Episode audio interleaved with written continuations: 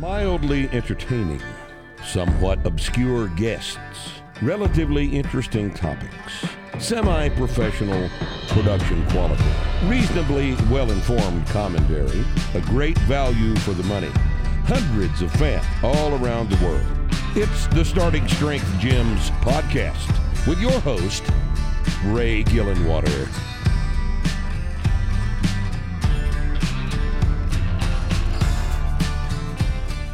All right, we're back here today with my coach, Will Morris, doctor of physical therapy, starting strength coach. And uh, check out the link above if you haven't seen the first video in this series. So, for context, Will, let's let's break down what's happened so far. Late last year, I had a neck injury. I got neck cranked in jujitsu. I had a, a C4, C5 disc issue that was impinging the nerve in my neck and then was affecting the function down my left arm. And uh, if that is not addressed, that can be a real problem. I've seen many fighters that have had a similar injury and their arm is just totally atrophied. Um, so I am very lucky. I'm very lucky because I know Mark Rippetoe and I'm aware of starting strength. And uh, that's the thing that made me aware of this problem in the first place. And I'm very lucky because based on me knowing Rip and starting strength, I also know Will. And Will is one of very few people in the world that has the skill set that he has. Um, I don't know where I would have gone for help. And this was theoretical at the time. I was confident in Will's capability. But here we are, seven ish months later, and the recovery's been phenomenal. And I know if I programmed myself, I definitely wouldn't have got it right. Because, Will, you did some stuff. You, you drove my deadlift up to 420 within, I don't know, four or five months, but you held my squat back. And you're doing some things that, that are outside of my level of experience. And, um, the, my number one goal throughout this process was I don't want to get hurt again. I don't ever want to have my neck opened up again. So, goal number one, let this damn thing heal properly. It needs to fuse. That apparently takes about a year. Goal number two, get function back. So, it was the barbell that revealed to me that my arm was not functional because it, it, it I couldn't overhead press the bar hardly when I discovered I had an injury. And then it was the barbell that helped me get back to, to normal function and get some symmetry in terms of my strength between both arms. And, you know, I don't have any major atrophy or any major issues. And, dude, so actually, let's just start there. Thank you. Fuck, man. Um, I really, really enjoy doing physical things. I really enjoy doing physical things. And I came home from the hospital in a neck brace with the drugs wearing off. And uh, you know, in excruciating pain, and I'm I'm lying there, um, and I feel like I'm uh, a patient, right? And in those moments, for, for, I'm sharing this because for those of you that are, are going through something similar, it's important for context just to realize that all stuff heals um, as long as you take the right approach and you're in the right condition. But man, th- that was tough. It was tough, and it was ex- extraordinarily difficult for me to be in that neck brace for two weeks. I, I think it was two weeks, and then it was extraordinarily difficult to not do any physical activity. Um, and uh, you know, I, I, had to change my diet because at 250 ish, I was uh, my weight was staying around the same, but I was getting weaker and getting softer. Um, had no physical outlet. Th- this was a physical issue that became a serious psychological challenge to overcome. And uh, I am I am very grateful to you, Will, because I I believe that I would not have the functionality that I have now had it not been for your guidance. And and the reason why I think this is important for our audience to hear is number one, there are options out there that uh, you may not that may not be standard conventional options. And number two, I want to reinforce the point that your healthcare is your responsibility. It's a point that Rippetoe makes a lot, and it's very important. The reason I say that is is because especially in this country, our healthcare system is so segmented and, and so specialized that there's no one that's going to have the ability to look over your entire situation. My surgeon admittedly doesn't know anything about rehab, which is understandable. So she just refers me to PT. And Will, no offense, but I think PT, I think Rip's right about PT. I think it's mostly bullshit, um, unless you you use the stress recovery adaptation process.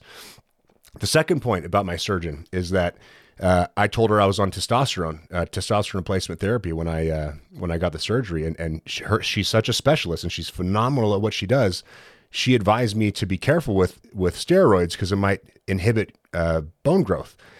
And I was like, shit, that you're thinking about catabolic steroids, which is a shame because there are FDA approved drugs that are out there that are made for, you know, cancer patients and women with osteoporosis that can help the increased bone density that actually would probably be useful for people post-op.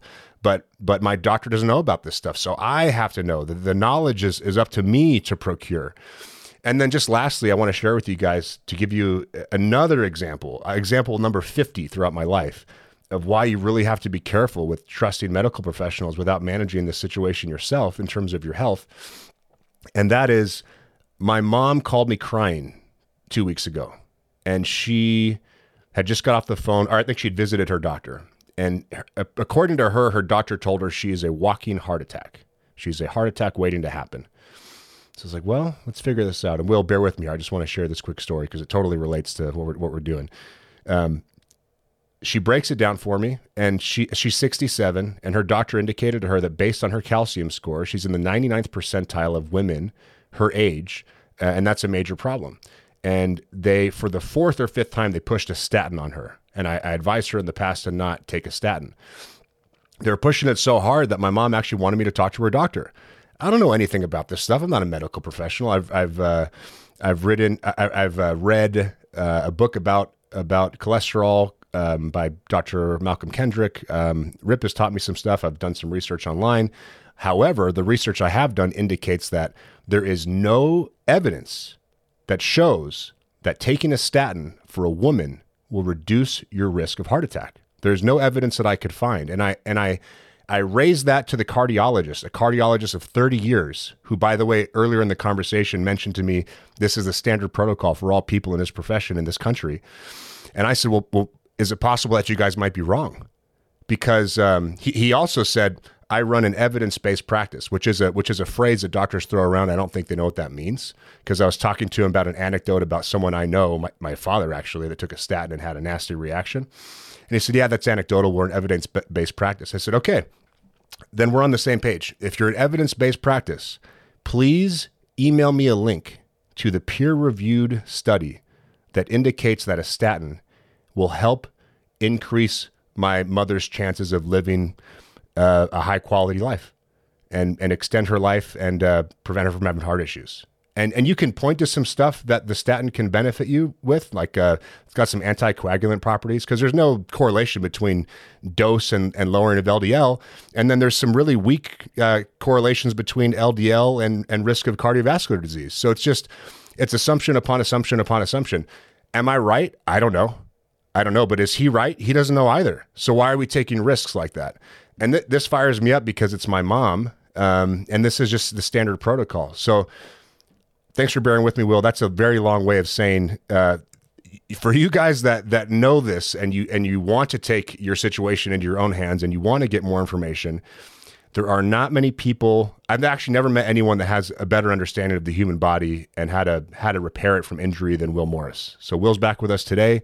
And uh, I want Will basically to break down exactly how he approached my rehab so that you can benefit from it if you ever find yourself in a similar situation.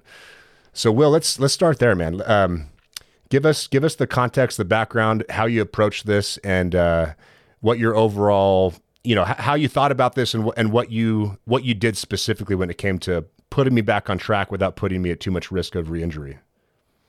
Yeah. So the first thing I'd say is, if you think I understand the human body and how to re- repair rehab injuries better than anybody else. I would just say that you have a you have a small population pool to pull from. I need to know more people. There's probably there's probably out, people out there that know this a whole lot better than me. But I think um, you're humble, man. Nick Delgadillo rates you. When I asked Rippetoe about the nature of this of this surgery, he told me to call you. So there might be better guys out there. And, and if you're holding back, introduce me.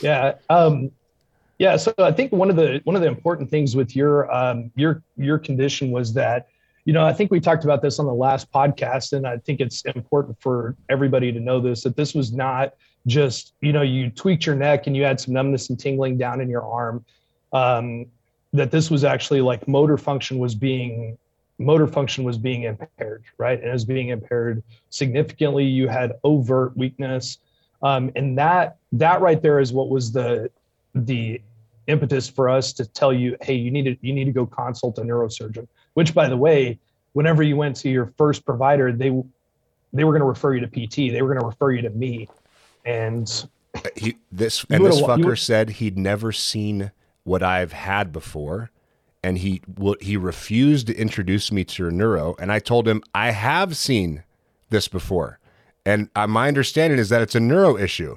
And he disagreed and still sent me to an osteo.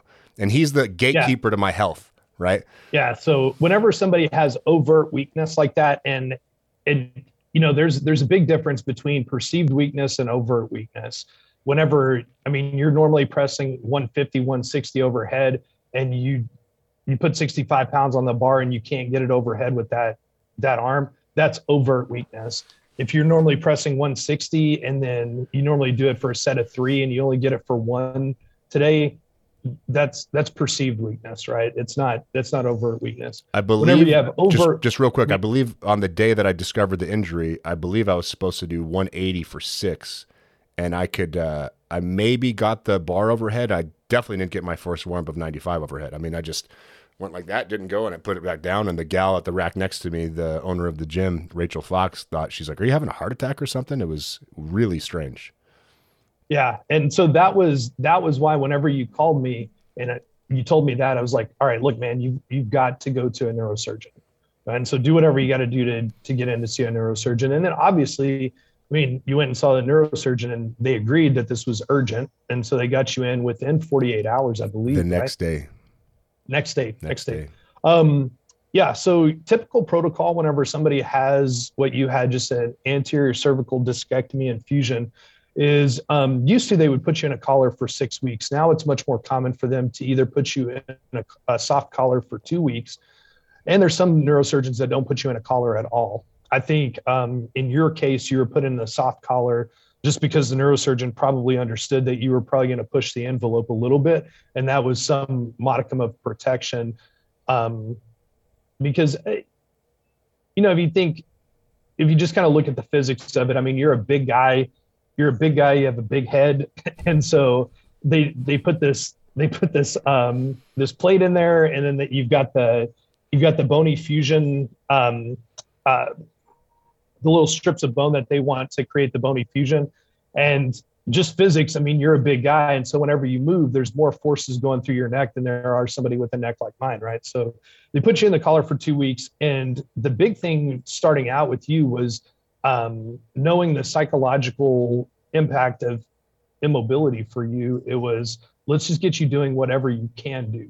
So once you had your first post op appointment and there was no signs of infection, then we got you to where you were riding the air bike and you were going on walks which i know for for a guy like you i mean you've trained thai boxing muay thai you've done martial arts for i don't know how many years i mean you're an experienced trainee like being programmed to go on a walk was probably not the not the best for your your mental health but it at least got you doing something right?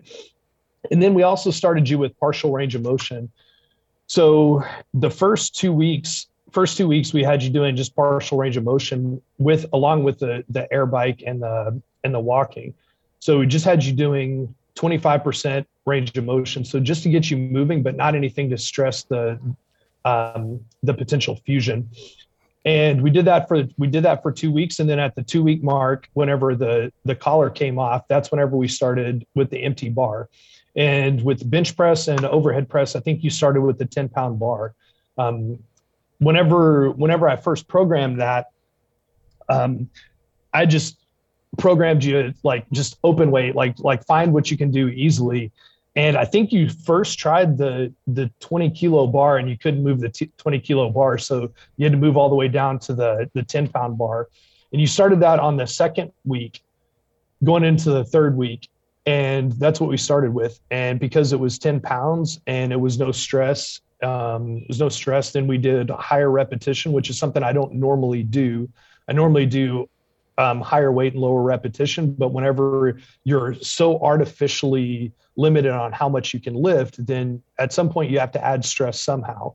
And so we were using high repetition just to work on the motor function and the motor control because prior to the surgery, you couldn't even move your arm in a coordinated manner overhead.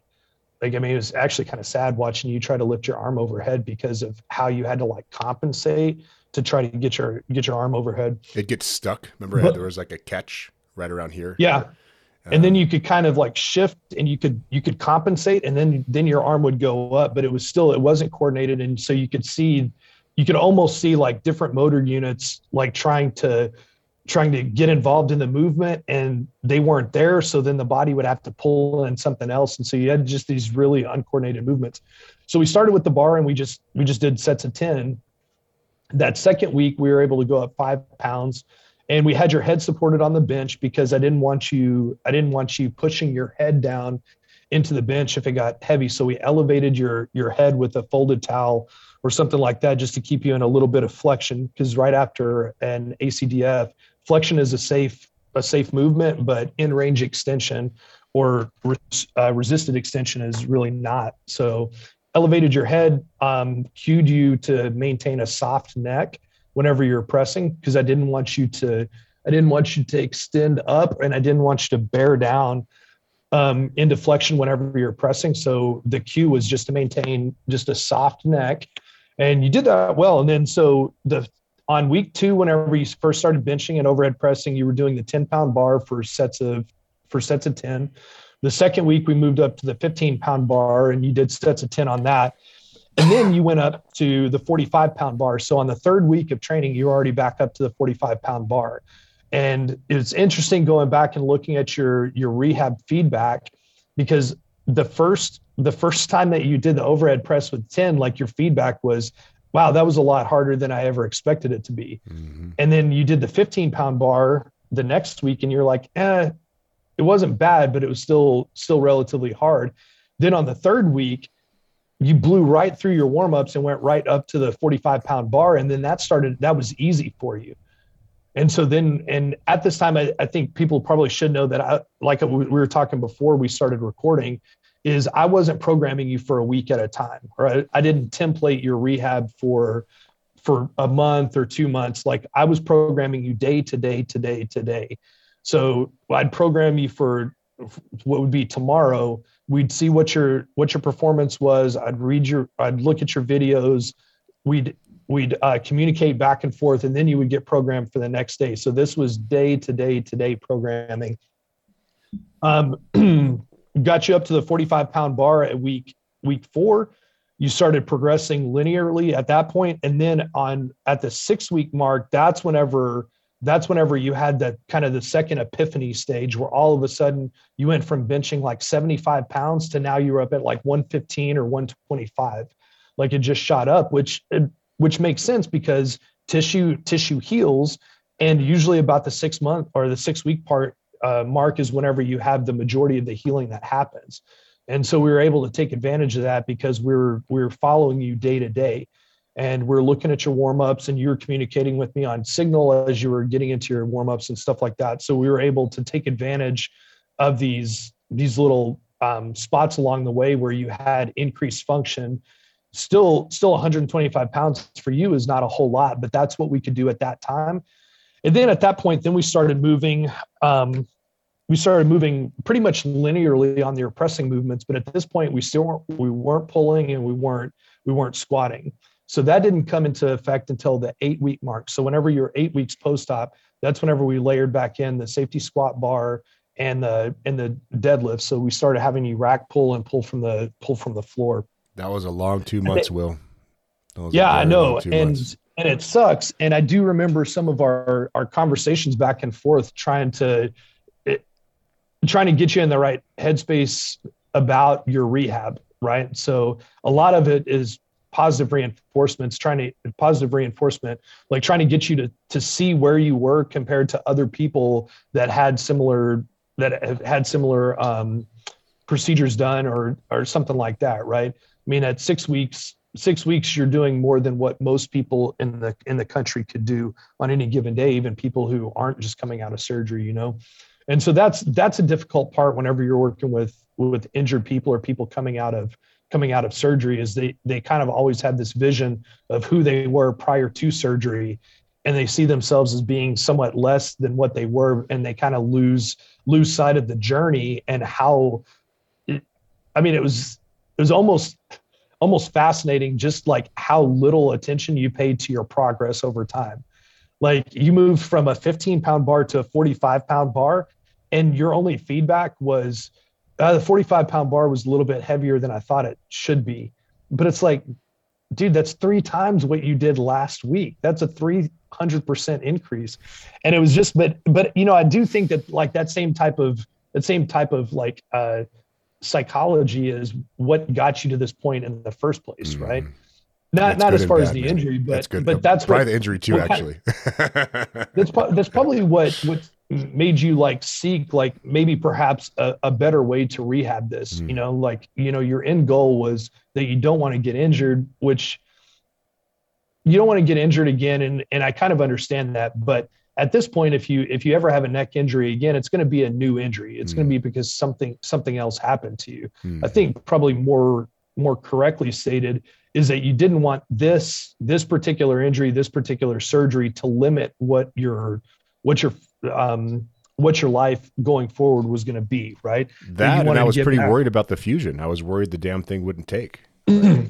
yeah. and i remember your uh your interval x-rays and you know, I think at two months you had an interval X-ray and it hadn't fused yet, and there was kind of a you kind of had a little bit of a moment that, that it hadn't fused yet and there was no sign of fusion.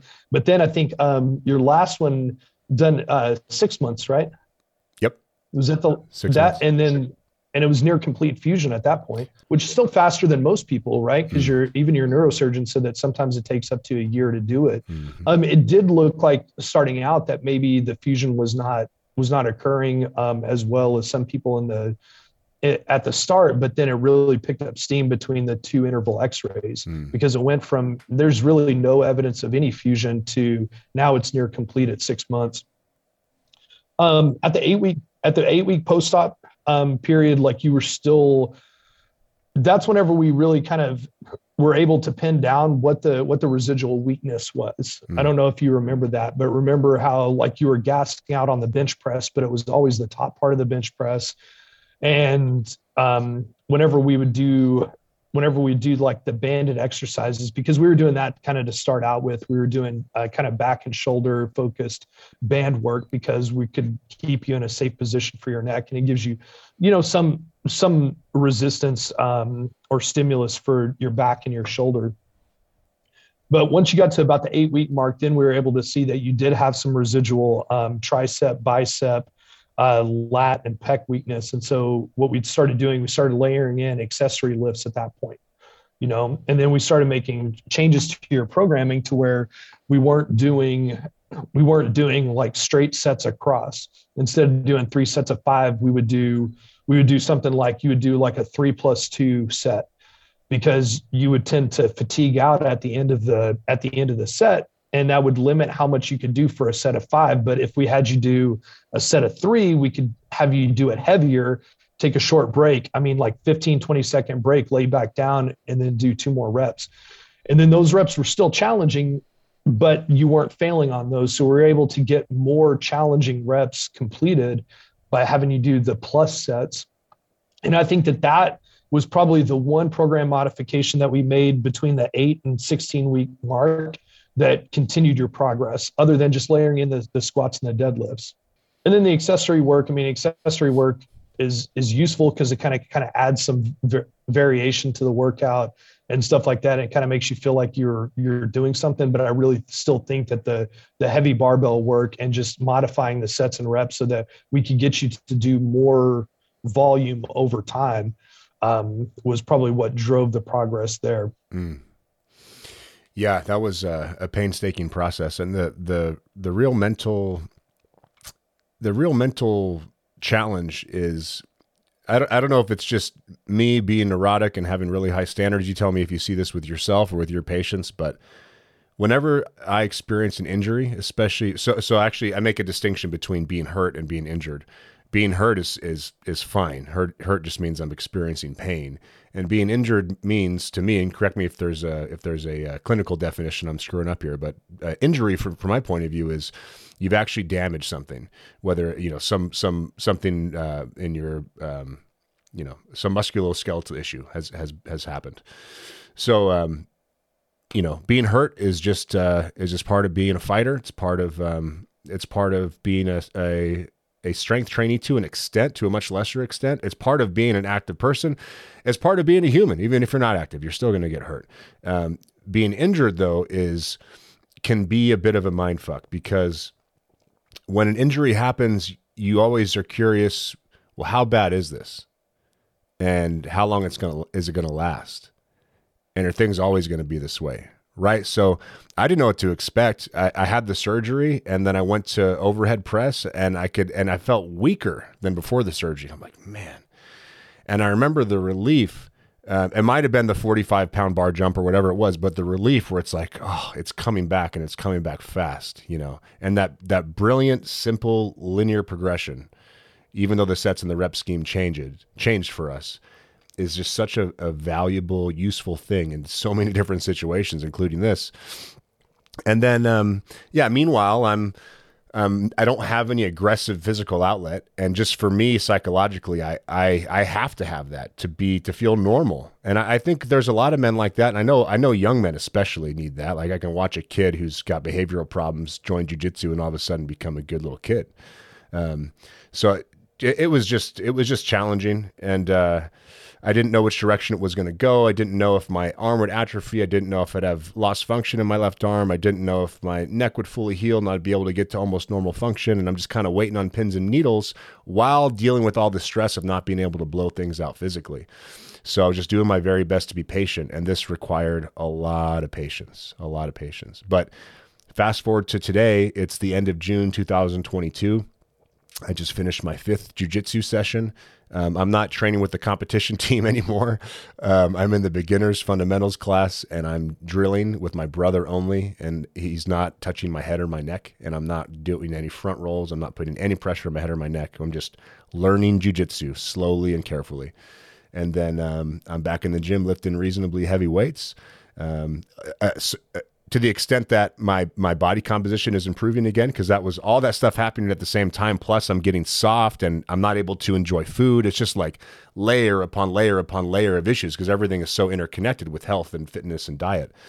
Um, but yeah here here we are today. So what uh, what happened next? Well what what um, that was kind of phase one. How did you think about things beyond that and, and how did we end up where we are now?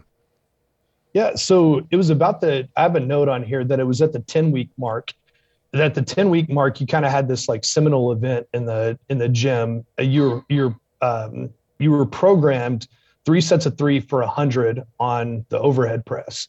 And for some reason you wrote that down as three by eight. And you went into the gym and you did a hundred pounds on overhead press for three sets of eight. And that was kind of like this like seminal moment because the press had been the one that had been lagging behind the most and then all of a sudden we were moving you up kind of in an incremental fashion. Then you went into the gym and you did three by eight. You did 24 reps at 100 pounds and it was easy for you. And so that kind of like that kind of jump started your your press progression. And then it was uh, eight weeks later eight weeks later i think you pressed 170 or 175 for a set of three. And that was i think that was the highest that we got you up to because then you know you you took about a four week um, four week break where you had some personal stuff going on and you were traveling a lot and stuff like that. So then by the, time that that started, we had you back to near almost 300 pounds on the bench. I think the, the highest you did was 290 on the bench, something like that. Hmm. It's like 285, 290, something like that. But you were right, right at the cusp of 300 pounds, which I don't think you'd ever bench 300 before, right? No, I'd never done a heavy single. I think I've gotten my bench to where I could probably do 300 for a single, but I just never practiced heavy singles. Um, yeah, I'd like to. That'd be a cool accomplishment. I'd love to do three plates too. I mean, I think you could probably we could probably just get you back to doing heavy singles at this point, and you're you've probably got more than enough strength in the tank to be able to do that. Mm. But once all of that happened, and then you came back, then you know your goals kind of changed a little bit, and your rehab changed because at this point it's not really rehab because you've gained virtually all of your function back. Mm-hmm. Your your range of motion in your neck is is is perfect. You've got complete fusion. Um, there's there's nothing else that needs to happen whenever it comes to rehab. So now it's just basically strength programming and just knowing what you can't do mm. or what's not advisable to do. And whenever you came back from that, then we kind of changed your program. Now instead of just doing a, a pure strength program, we're kind of doing. Um, I think probably the best way to describe it would be a wave loading program.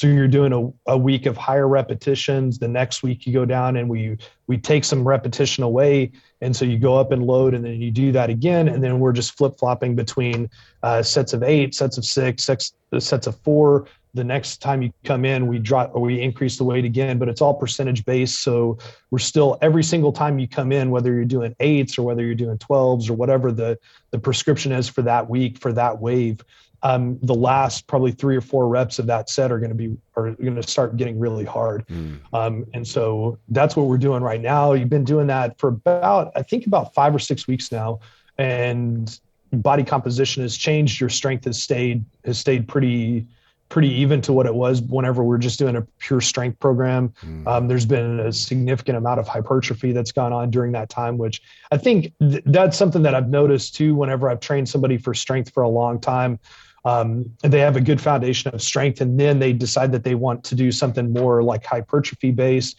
You switch them to a, a hypertrophy type program and it's almost like all of that accumulated strength and all the all the architectural changes of the muscle that that happen whenever you train for strength. Then whenever you switch to a hypertrophy program it's almost like the body's just primed to get bigger. And I mean, it's, it's strong point, enough to lift um, uh, a heavy enough weight at high reps for it to actually have uh, uh, the right stimulus and produce um, a response, right?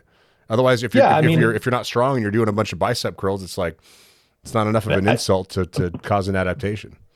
Per- perfect example. So, I mean, I uh, I had bicep surgery in March um, because of my uh, my proximal bicep tendon, and they released the uh, proximal bicep tendon. They did it what's called a tenodesis. So they just fixated it to my my humerus here, and was back in the gym, and everything was going great. Um, carried my daughter to bed, and whenever I laid her in bed, um, the tenodesis failed, and so it the tenodesis tore, and so now I've just got my my long head of my bicep is just kind of living somewhere somewhere around here.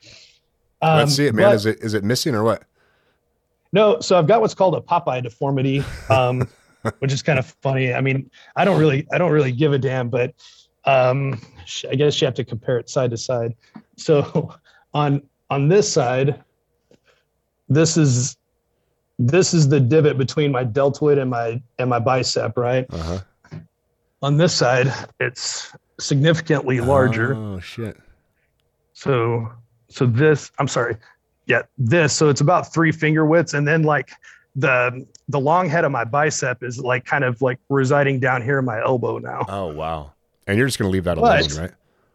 Yeah, no, there's there's no reason there's no reason to do it. So if you look at the if you look at the outcomes whenever you do a tenodesis where they fixate the the tendon versus a tenotomy where they just release the tendon and just let just let nature take its course, the the outcomes are pretty much exactly the same. Yep. Strength remains the same. The only the only real reason to do a tenodesis is for cosmesis. And I mean, I'm, I'm right. I'm an ugly dude, and I'm never going to be a good looking dude, so it doesn't matter. But you don't have an a arm deformity show coming up; it's fine. Yeah. an arm deformity doesn't doesn't change anything for me. Um, but all that said, since since I had to start doing more rehab for my bicep, because anytime you have surgery, like you do have to try to kind of build things back. Mm. I mean, at this point, I'm just over or just coming up pretty close to four months. No, I'm sorry, I'm three months post op. Three months post op, I can go into the gym and pick up a 60 pound dumbbell and curl it with this with this arm.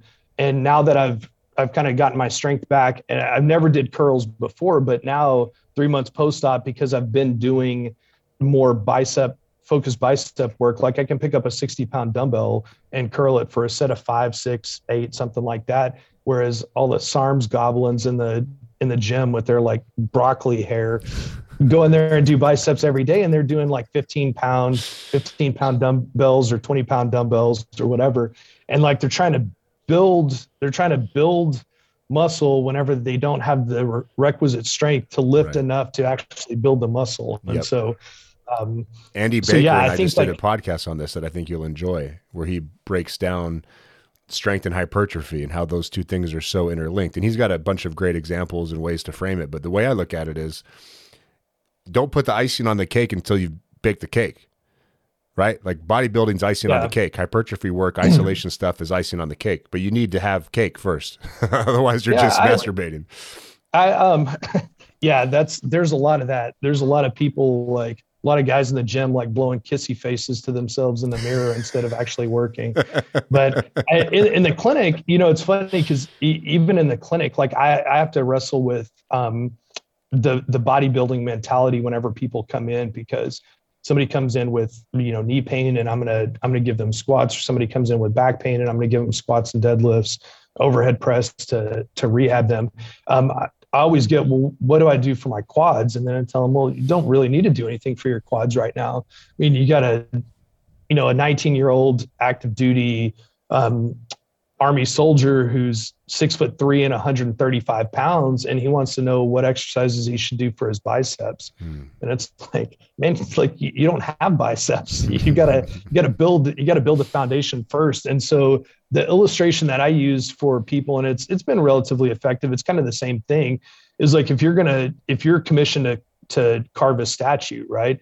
You you could do two options. You could either start with a big block of marble and you just use a sledgehammer to just kind of knock away big pieces to kind of get the general shape that you want. And then at that point, then you have this like ever uh, all these different intervals of of chisels and you're going to start with the big chisel first because you got to do the big detail work and then you work your way down to at the very very end you're using you know wet sandpaper and little bitty chisels to put the finest detail work in there you know or you could try to work it from the bottom up where you take little pieces of clay and you try to perfectly shape them and mold them and put all the detail work and then try to put those together over time to make the statue. And it's like, which one's going to be much more efficient with your time? Mm-hmm. And everybody universally says, well, of course, like you use the marble and the sledgehammer. And it's like, yeah, your strength work, that's the sledgehammer. Mm-hmm. That's going to give you the overall shape. And then you start putting in the accessory work and you start putting in the supplemental lifts and stuff like that. And that's what that's what gives you the detail work but you work from the biggest the biggest movements all the way down to the lowest movements and then whenever you're you know two weeks from getting on the stage or whatever that's whenever you should be hammering away at you know banded deltoid raises and fucking preacher curls and stuff like that mm-hmm. but before that you should probably just uh, if you get your bench up to 315, your biceps are going to be big. They're going to be big. They're going to be big. Yeah. And you got to build the foundation first. And that usually resonates pretty well with people. I'm sure Andy probably has a better way of explaining it because he's far better at this than I am. He's got a lot of experience with this stuff. Yeah. And, and basically what it comes down to is, is look, for those of you guys that are out there and you want improved aesthetics, if you don't have your deadlift in the neighborhood of 500, your squat in the neighborhood of 400, your bench in the neighborhood of 300, and your press in the neighborhood of 200. Don't do calf raises. Don't do cable flies. Don't do uh, what are these wrist curls? Don't do wrist curls. Just just get your lifts up. Just just train three four days a week yeah. on a program out of the the gray book, practical programming. Get your lifts up to at least those numbers, and then if you want to start screwing around with the isolation stuff, you can because one thing that I found, I've done I've done the experiment for you guys, okay?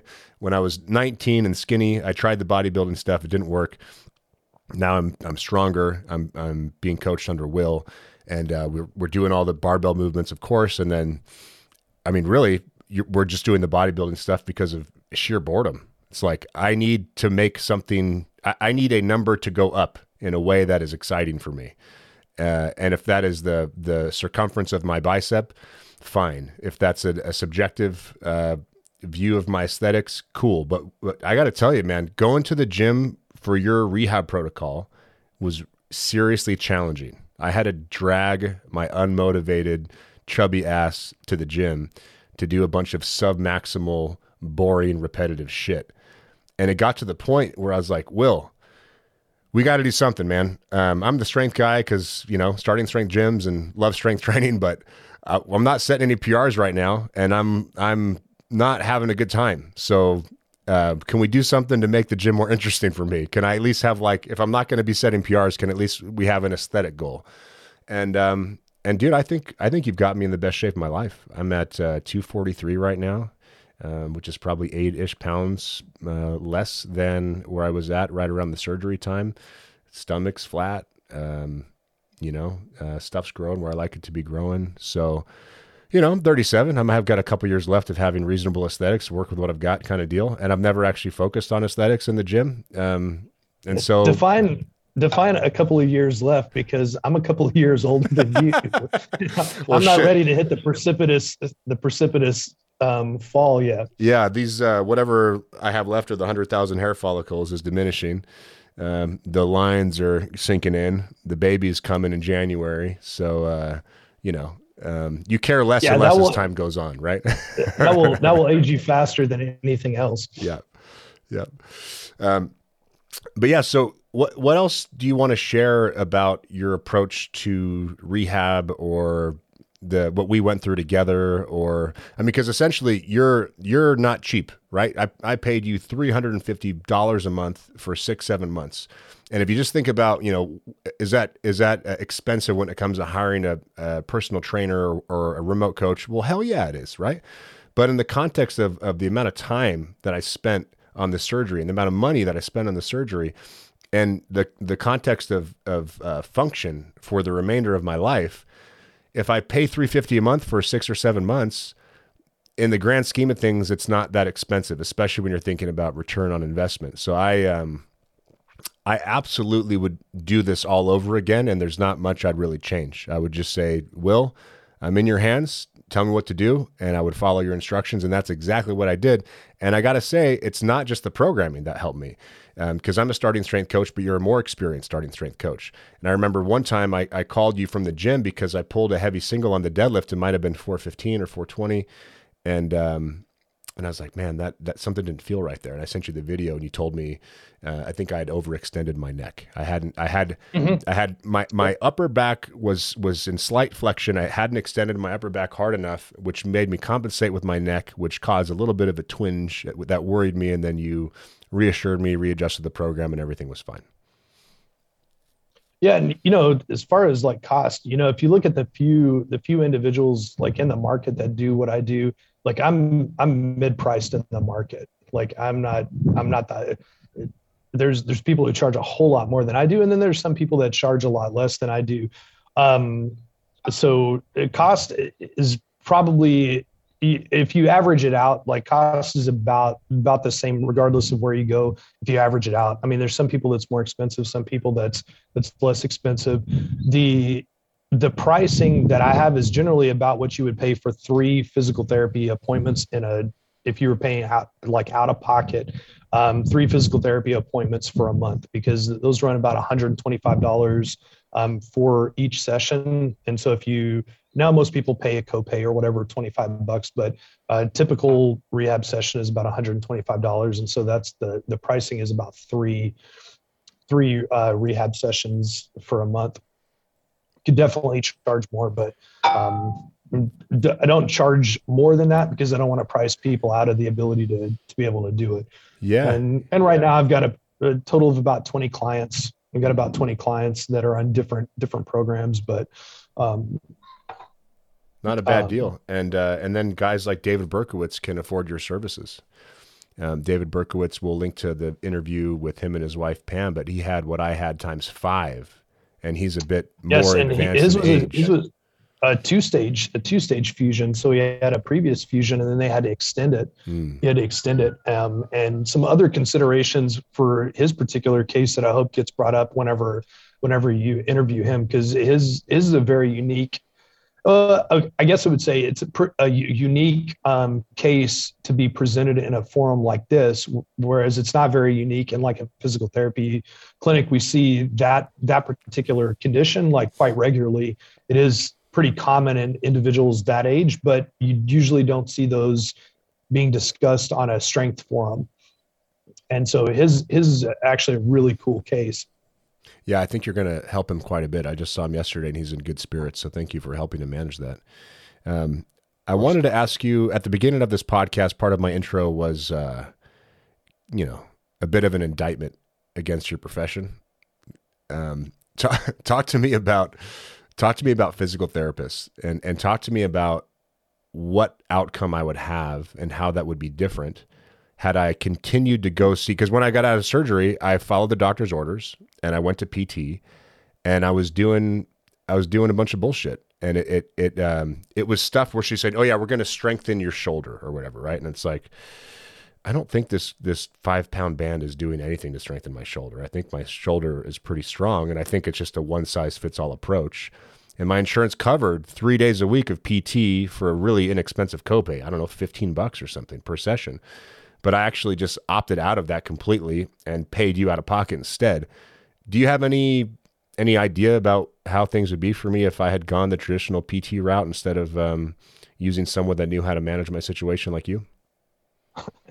Yeah, I mean, if you want to, if you want to know exactly what what you would be doing, all you have to do is just go to Google and type in Brigham and Women's University rehab protocols, and then pull up their anterior cervical discectomy and fusion protocol and look at the timeline and whatever that whatever that says that's basically what you would be doing. So i think at the six month mark you would now be cleared for for most most return to activity type stuff and things like that. Um, but most physical therapists because of the the litigious nature of the medical community um, they're going to follow they're going to follow the surgeon's protocol. And eh, you know in the in the clinic that's probably the most that's the most likely thing that's going to happen. You, would have you probably have some more forward-thinking physical therapists that understand things a little bit better. They have a good relationship with the referring surgeons, and the surgeons are okay with them pushing the envelope a little bit more as long as they're doing doing so in an educated and safe manner. Like I, I benefit very greatly or very greatly from having two orthopedic surgeons that I work directly with um, and a podiatrist that I work directly with that know exactly what we do and they encourage us to do what we're doing. So, you know, whenever I sent you that video today of um, kind of our revitalized or refreshed um, physical therapy clinic, like that, that comes at the backing of our orthopedic surgeons to say, this is how I want my, my, um, my patients rehabbed. What's that called? But, the monolift? You've got that deal that helps you bench heavy singles so you don't have to bring it yes. over your face. Yeah. Yeah, I mean that's the most that's the most dangerous part of the bench press is just getting it off the hooks and bringing it over your face to put it in into position. Mm-hmm. And then also, I mean, if you bench with the monolift, I think most most people that are fairly experienced can usually handle about 15 pounds or more on their working sets whenever they they bench out of a monolift because you just use a lot of energy getting it out of the hooks and getting it over your chest. Mm-hmm. And that's that's where the kind of the danger area is. So just being able to get set under the monolift just push up, the hooks swing back, you're right in position to do your bench, and then whenever you you get done, your arms just drift back. They go into the monolift, and then it it sets it right back down into place. It's awesome. And then for patient safety, patient safety, it's it's great mm. because now the bar is virtually never over their over their face. And whenever we're working with people, like we can we can have them bench safely, we can have them bench heavy, and the only time that the bar is ever over their face is whenever they finish they finish the set and the spotter is, has their hands on the bar. And yeah it's great. Kudos to um, you for, for figuring out a justification to get the federal government to pay for a, a monolift for you. Oh no i have i have pages and pages of documentation of justification for why we got everything that we did. And it's all it's all based on it's all based on uh, patient safety. Mm-hmm. Mm-hmm and and actually i mean I, I don't even think like it's bullshit justification that like the justification that i used for that equipment like i'll i'll stand behind that. Absolutely. Um, i had the bar coming over my neck that i just had operated on right? So that's that's a legitimate consideration like using your using urethane plates or using uh, competition plates as opposed to cast plates or training weights like yeah, whenever they're within a few grams of the stated weight um, then you know exactly how much is on the bar. There's not the wild discrepancy. Like one 45 pound uh, plate is 42 pounds, another one's 47. Now you've got a five pound misload on the bar. So for patient safety, it's much more accurate on either side of the bar. Um, the urethane plates can be cleaned better than something like a vulcanized rubber. Um, yeah, using the power bar instead of whatever cheap bar that they they buy uh, through the the bulk buy program. Mm. Um, having knurling on the bar as opposed to having it smooth across the center. The racks that we have have the Westside the Westside spacing through the the range of motion, so we can adjust at five eighths of an inch instead of like three three inches, and all the, all that is based off of patient safety. Like this is we can have people do more and rehab more completely in a much more safe manner by using proper equipment. Let's talk um, about the lifts for a minute, Will, because you we talked about the press and, and what you ha- did for me there with the progression of weights and the reps and set schemes, and then uh, you know keeping the soft neck, and then we talked about the bench press and how you had me put a towel underneath my collar to uh, support my head. Um, yeah, I had to kind of like grab my neck and slowly kind of lay back for the first few weeks. Uh, and then the deadlift, you basically ramped up pretty aggressively. And then um, mm-hmm. the squat was something that I, I am not totally clear on as far as how the how and the why. Would you mind explaining how you approach the squat for me? Yeah, so we we had a little bit of a little bit of an issue with the squat, and this this t- this ties in other other issues that you had. So um, I don't know if you've covered it before, but like you have some some very um, very severe elbow pain with with um, with squatting with low bar squatting. Like that's that's been a persistent issue for you over a long period of time. Mm-hmm. and kind of no matter no matter what you do after you get to about 300 pounds the elbow pain starts to become starts to become debilitating to where you can't even squat anymore. And if i say fuck it and, and push through and can't use my arms for a day then my hips cause problems so i'm a, i'm an yes. orthopedic mess mm-hmm. thanks to uh thanks to the sport right here yes um yeah, uh, the tax man's going to come to collect at some point whenever you do things like that, right? Mm-hmm. Um, but so we we use the the safety squat bar. So I'm not uh, I'm not a huge fan of the safety squat bar, um, but in your case, it, it was absolutely the right the right call to use. And instead of using the normal safety squat bar, you used your own money and purchased a Mars bar, which is a modified a modified safety squat bar which instead of having a yoke around around the neck with um, the the handles coming out this way, a Mars bar kind of c- conforms to to the torso and it kind of wraps around the top of your torso, and then the bars the bars stay right here. And the reason why we did that is because with a normal safety squat bar, for your condition, just having surgery, um, and you've messed with the safety squat bar before right? That if you don't if you don't lock the safety squat bar down with your arms then the bar rotates. Mm-hmm. you know and you see it all the time. Somebody starts to squat down and as they're going down the handles come up and so the whole bar rotates back. But then as they come up the bar rotates forward. And that's what we didn't want. I didn't want the bar to rotate into your neck because if the bar rotated into your neck it would push you push you into flexion, which in the middle of a squat, doing this is going to kind of instinctively make you want to push your neck against the pad to try to push the bar back because it just seems counterintuitive to try to manipulate the safety squat bar with your arms. Mm. So, so use this the the Mars bar instead. And what we did with that was because you have the recurring the recurring elbow issue, what we wanted you to do was keep your arms. So a lot of people whenever they they use the mars bar will will hold the bar like this. But whenever you're holding the bar like this one of the one of the motions to keep the bar pressed up against you is going to be is going to be internal rotation of the shoulder mm. right? And i didn't want that because whenever you fixate you fixate the the arm and then you try to internally rotate that causes that causes strain mm. on the ulnar collateral ligament mm. of the elbow, which is what most of your elbow issues with the low bar back squat tend to be what we call either valgus extension overload syndrome or ulnar collateral ligament um, pain, mm. just because you're putting a valgus stress on on the elbow. So what we did is we had you tuck your elbows into your side mm. hard like this and hold the bar at almost like a 90-90 position for your for your elbows yeah, because uh, real quick, well, so I, uh, without your instruction, I would kind of flare my elbows to leave room for my torso to go in between my legs, so I could low bar squat. Because the Mars bar puts the the load in kind of a low bar position so you can bend over with it. And so I was kind of flaring my elbow so I could get into position. But then that would, I would lose rigidity in my upper back. Um, and then your cue to kind of squeeze my elbows into my torso and extend my chest and then pull down on the bar, locked it into place, and my whole spine was more rigid as a result. So it was, it was great to have your coaching on that.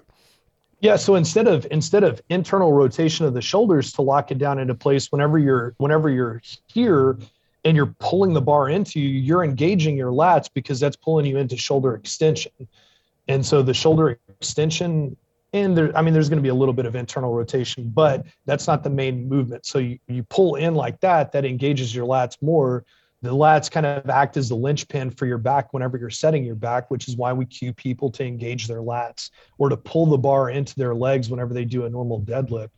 And so for you, we were able to progress the squats like pretty effectively. I think we got up to three by five at 275 with the Mars bar. Mm-hmm. I think that sounds right. Yeah. I think that that was about as high as that we went. And then that was about the time that you went on you went on vacation and you had you had that time and then then we run into the problem that whenever you came back whenever we're we're doing the program that we're doing now is that you don't have access to the mars bar at the gym that you go to mm-hmm. and rather than giving you low bar back squats and potentially aggravating your elbow we're trying to find other squat variations to kind of give you a little bit of different stimulus and so we've been using the cannonball squat for the last three weeks and we're going to pull that away and then use something else for the next three weeks because that can be pretty stressful whenever you do it over a long term. Mm-hmm. And and but, guys that are listening to this and are looking for exercise variety to solve boredom, don't don't do it. if you're in a specific situation like this and you need to you know to switch things up for psychological purposes or for rehab purposes, you know you've got all this exercise selection at your disposal, but if you're trying to get stronger, don't cannonball squat you know, just if you can low bar back squat. no, squat. it's a terrible low bar back squat. It's a terrible exercise, terrible exercise for strength development. but whenever we're trying to put, we're, I mean, our focus is hypertrophy and and making making you still work hard with a lower a lower weight. Then yeah, they're totally fine for that. I mean, they're mm-hmm. very great for developing the developing the quadriceps, but they're very, very hard on the anterior structures of the knee and the quad tendon. So you can't do them for a long period of time. Good, to, good to throw into the program for a three or four week block and then move away from them. And then you got to switch something else out. And then that becomes a problem whenever you start trying to complicate your program hmm. is that people will complicate their program. They'll throw a bunch of accessory lifts in there, but they're not really understanding like just how long you should do certain exercises. Some of these more isolated or kind of these more specialized exercises, they're not they're not really useful to use for a long period of time. Use them for a short period of time because you want the increased stress, but you can't tolerate that increased stress for a long period of time. So mm. cannonball squats don't need to be part of your program for you know the next six years so that you can get you know some quad sweep. It needs to be something that you do for four, five, six weeks at the very most because your program has changed where you need some extra you need some extra quadricep strain or stress but you don't have access to another piece of equipment that would be better. Like i'd much rather you do a belt squat but you don't have access to a belt squat. So we have to we have to make a decision there. Mm. and so we'll, we're going to switch that out for something else this this upcoming week let me know if you need me to find a place yeah, for the belt squat because just tell me what is most ideal and I'll do my best to to find a way to get it done. All right. Yeah. And then like for your squat progression, we never really got to the point where we were doing really heavy singles with with the squat because we didn't need to. Mm-hmm. Um, your the the Mars bar is good of a as good of a um, equipment design as it is, it still is not nearly as good as squatting with a, a regular bar. Mm-hmm. I, I, mean, for myself, I can squat, I can squat in the low 500s pretty much any given day of the week. Um, but whenever I put a safety squat bar or a Mars bar on, like I'm squatting in the high, the high threes. So I mean, there's there's more than a 20% difference between what I can low bar squat and what I can use with a safety squat bar. I mean, a 350 safety squat bar squat is really, really heavy yeah. and really hard to manage. It's a, um, it's a, so, it's a, it's a clunky device. It's kind of hard to keep things as tight and, and the standard barbell is the solution if, if you can, if you can manage it. Yeah. After shoulder surgery, I mean, I could not get the bar on my back. I could not get my arm back far enough to low bar squat. And so now I'm kind of doing a little bit of kind of like a bastardized high bar, low bar squat because I'm still still missing about 20, 20 degrees of external rotation on this arm. Mm. And so it doesn't get back quite far enough to to squat really securely. So I've had to change my grip. Um, like I use a I'm using a talon grip now. So I'm actually grabbing the bar like this huh. with just three fingers over the bar instead because that gives me a little little extra mobility to get back here and I can kind of wedge my arm in there a little bit better. Wrap it's just not or thumbs on top? Um, no thumbs, thumbs and pinky finger under the bar. Thumbs and pinky under the bar, wrists are bent. Yep. And just kind of a yep. light, a light grip. Yeah. Gotcha. And that's forcing some, some you to kind, kind of tuck your elbows under the bar and get your shoulder blades as tight as possible. Yeah, because if I if I put my if I put all of my fingers over the bar like i i have to be way out mm. here like my my hands are almost on the barrel end of the barbell mm-hmm. just to get it low enough and then at that point my elbows are pointed way far back and it's just it's just not comfortable and pretty pretty limiting because at some point like you just can't you just can't get comfortable enough to think about actually doing the set you're just constantly thinking about trying to readjust the bar but by by modifying my grip a little bit, I can get it pretty close to what pretty close to what it should look like. And so, you know, if you've looked at my my Instagram as I've kind of documented this, the first couple of squats that I did look very much almost like uh almost like I was doing a high bar squat or like a back squat equivalent of like doing a like a full Olympic clean. Hmm. You know, so if you just imagine doing a full Olympic clean, but just the bar being right here at the base of your neck instead, that's what I was doing because that's as far down as I could get the bar. And so I was doing less weight than I could do low bar squat, but I was doing more repetition and I was increasing the range of motion because that's how I was balancing out the lack of stress on the load by adding a little bit more volume and a little bit more a little bit more range of motion. Mm. And then as my shoulder got a little bit better after surgery, then then I was it kind of always trying to push the envelope to get myself back into a low bar squat position. And at this point, I'm probably about as far along as I'm ever going to get. Mm. I don't know if it's really realistic for me to get much more. And so now it's just a now just a function of getting more secure with that with that modified grip. But um, but like with your squat we couldn't progress it the same way that we did everything else because you were limited by the by the equipment that you were using mm-hmm. isn't getting older uh, fun uh, and by the way it's, it's, weird oh by the way i was going to say um, it's nice now that you've changed the program so that i can i can train when i'm on the road because during during the uh, the days when I had to use a safety squat bar, I mean, I couldn't even train in my garage. You know, I had to go to starting strength Boise, which is great, but it's a 30 minute drive. I like being there, but um, sometimes it's nice just to pop into the garage or go to Crunch down the street and do some bro stuff, and uh, just depends on the workout for the day. Um, and I have to also say, speaking of which, since I wasn't able to set PRs, it's it was nice to work isolation movements to failure. Actually, I enjoyed it. I enjoyed the hard work of uh, having a rep almost fail and then going after another one with almost no stakes, getting a little bit of a pump, which which admittedly I kind of enjoy. And uh, I mean, it's something hard physically. I was just so excited to do something hard physically again hmm. because it's just like think, it's missing from my life. So that's that's been. I, I thank you for, be, for being flexible. Is what I'm trying to say. I think that might be something that like people should know too. Like if you're going to do that type of a program at some point, like I mean, everybody everybody's going to drift back to that, even if it's for a short period of time. Like just the the monotony of strength training. I mean, I I trained exclusively squat, bench, deadlift, overhead press for uh, the better part of a decade with only brief periods of time where it was kind of like you like i'm on the road and they don't have the the requisite equipment needed to do whatever. So you just go into the gym and you get a workout or you, you cut out a work a little bit early and go to the gym and you know there's too many people there. So you just do what, what's available. But just because you're doing a hypertrophy program does not mean that your program is easy. Right not by like any means. Your pro your program is very very difficult. Yeah. It's very hard. I'm enjoying. There's nothing it. easy about. There's nothing easy about it. Doing a set of doing a set of or three sets of eight at the end of your bench press, doing ramping sets to a top top weight of three sets of eight. If it's programmed appropriately, like that last set of eight is freaking miserable. Mm-hmm.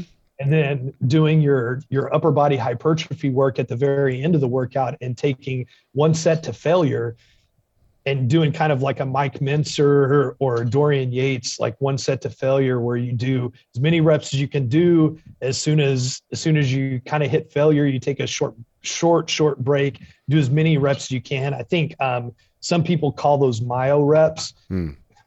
It's just this is Dorian Yates training. Mm-hmm. Like you're just training like Dorian Yates, but it's but it's it's extremely hard. Mm. It's extremely hard. And a lot of the feedback that you've given whenever you finish was, man, I was freaking tired at the end of that workout. Mm-hmm. And that that's what separates your program from a lot of what you see in the gym. Like no matter what you're doing, it has to be hard. Mm. It has to be hard. And you asked the question about physical therapy. That is the main issue that I have with physical therapy you could potentially take lower level exercise and make it effective, but it has to be hard. Mm. But if you're trying to get somebody to keep coming back to physical therapy and you don't have an engaged patient population, that the, these are not these are not self-selected patients that want to get back to function or they want to they want to speed up their rehab they want to they want to get back to something better than what they were before their injury or before their surgery. You have to in order to keep the doors open you have to give standard of care but you also have to give it deliver it in such a way that somebody will come back.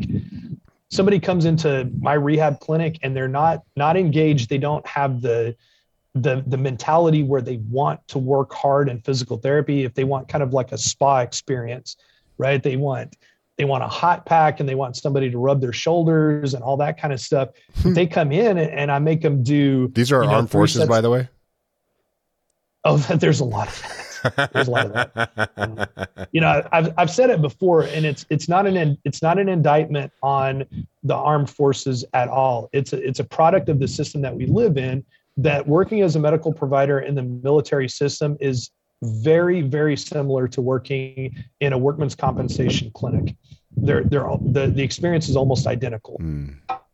Now, I mean, if you went to if you were if you were a medical provider for like a special mission unit or you're at someplace uh, in U.S. Army Special Operations Command, like if you work with SEALs, Rangers, uh, United States Army Special Forces, something like that, those individuals are like multiple time volunteers to get where they are. Mm. They volunteer for the military, they volunteer for airborne school, they volunteer for the the the special operations training, the the qualification course, the follow-on training, like those individuals have a, a vested interest in staying where they are. Mm. You know, if you look at the the rank and file, I mean, there's a lot of there's a lot of um, uh, benefit to being injured in the military because potentially you don't have to show up to morning formation because you're injured you're not going to run. So you know what? Just go to the gym in the morning or something like that. Get out of doing work that you don't want to do potentially get out of field field training and stuff like that. So it, even though we don't want to we do incentivize uh, individuals to be hurt. And so whenever some people come into the clinic and it's probably i mean it's probably 50% or maybe less individuals who come into the clinic with an injury like they're not they don't have a vested interest in getting better. Mm. there's a benefit for them to be limited. And so whenever they come into the clinic like there's no way i'm going to be able to convince them that they need to work hard mm. that rehab should be like they should earn their function back.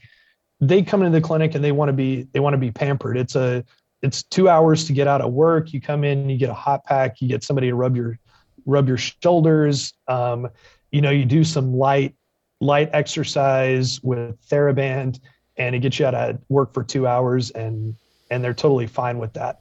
So the mentality comes into it comes into play. And whenever you work in the civilian world, you know, depending on where you're at or who who your main referral source is, you may not get a whole lot of people that come in that want to work hard. Mm. So so um, physical therapy is always going to be limited because of the expectation of of patients and the expectation of surgeons. Yep. You know, um, the idea first do no harm. That's going to be it's going to be over accentuated to don't work my patient too hard. Right. What's not what's not going to be taken into account is do no harm can also be don't do enough for my patient. Yeah. Harm harm could be not patient. provided enough stress, right? But that's i mean how many times have you ever heard of a medical provider being being sued for malpractice for not getting them back to function? I mean, right? That they didn't they Right. didn't do enough for me. I mean certainly in the in the medical field somebody misdiagnosed or they didn't run a, a, a diagnostic test or something that was indicated that that's that's something else. But you never hear of a physical therapist get sued because they didn't progress somebody enough you hear physical therapists getting sued because they progress somebody too much Yep. and so their incentive is, it, is to take it easy and to take the safe route. yeah i mean it's it's a safe route because everybody will say you know first do no harm Yep. and like i said it's do no harm by not doing too much for my patient don't push too hard Yeah. um Because your liability And is so- based on your actions, not your lack of actions in most cases. So you, Yeah, you and have then an incentive then to. you're- yeah. Your liability is going to be based on what your peers say. Hmm. so if i if i got brought up on a malpractice claim because of something i did in a privileged um, setting where i was working as a healthcare provider um, and i went to court over it you know what they're going to do is they're going to they're going to pull in another physical therapist that has a board certification like i do and they're going to question that person. They're going to ask them about what do they think in their professional opinion of my rehab program and since i'm fairly unique in how i how i do things you know what is the normal orthopedic clinical specialist going to say whenever at the three month mark i had somebody low bar squatting after an acl reconstruction Yeah. you know they're they're going to say that's not standard of practice that's not what i do and then that's where i'm going to be held liable Hmm. because i don't do what i don't do what this guy does um, Even if so you help your my- patients more than the standard situation, if you dare deviate, you expose yourself. Yes, I mean there's definitely there's definitely a risk for it. So I mean I I have to carry malpractice insurance. Um, luckily, I've never had a malpractice claim. Most of my patients are very happy with the care that they get. Um, my clinic here, we've we've migrated more towards much more advanced, like functional based rehab. So uh, almost everybody that comes in gets squats, they get deadlifts, they get some variation of those or uh, the pressing movements but it does come with a, a fair amount of patient education that we we give the patient a choice. We say, look, I mean, here's here's the situation. This is what you have. We've got two options whenever it comes to your rehab. I can treat you in a more traditional rehab approach. We can do TheraBand. We can do. There's this whole rack of pastel colored dumbbells. We can have you do some things with those. Um, we can have you. We can have you get on a treadmill. We can have you do a, a an arm bike we can do all these like normal things have you hold a body blade and like shake the hell out of it for you know I'll, 30 I'll seconds waste your at a time as much as you want me to. Just tell me. yes and I, I, I on occasion those those words have come out of my mouth i've Yeah. said look if if you want to waste your time and you want to be treated like that like i'm perfectly happy perfectly happy with doing that because you know you talked about evidence-based practice you know one of the pillars of evidence-based practice is patient values Mm. if the patient if the patient that's what their value set it is and that's how they want to be treated then you kind of have an obligation to do it Mhm. am i doing any harm by treating this person with body blade and bosu exercises uh, probably not probably not are they getting costs. maximal are they are they getting maximal function back definitely not Right. but but if the patient's value is not to get back to full function or increase their function to what it was pre-injury, then then I'm giving them what I'm giving them what they want. Yeah. Um, but then then I say the other thing that we could do is we can actually kind of treat you like an athlete. We can have you we can have you back to lifting weights. We can have you actually train harder so that whenever you get done with your rehab, you are going to be more capable of sustaining the rigors of military training because you're going to be bigger, you're going to be stronger, you're going to be more conditioned. We can do that for you too. So the choice is up to you. Just tell me which way you want to you want to go. And I mean, it's probably an 80 20 split.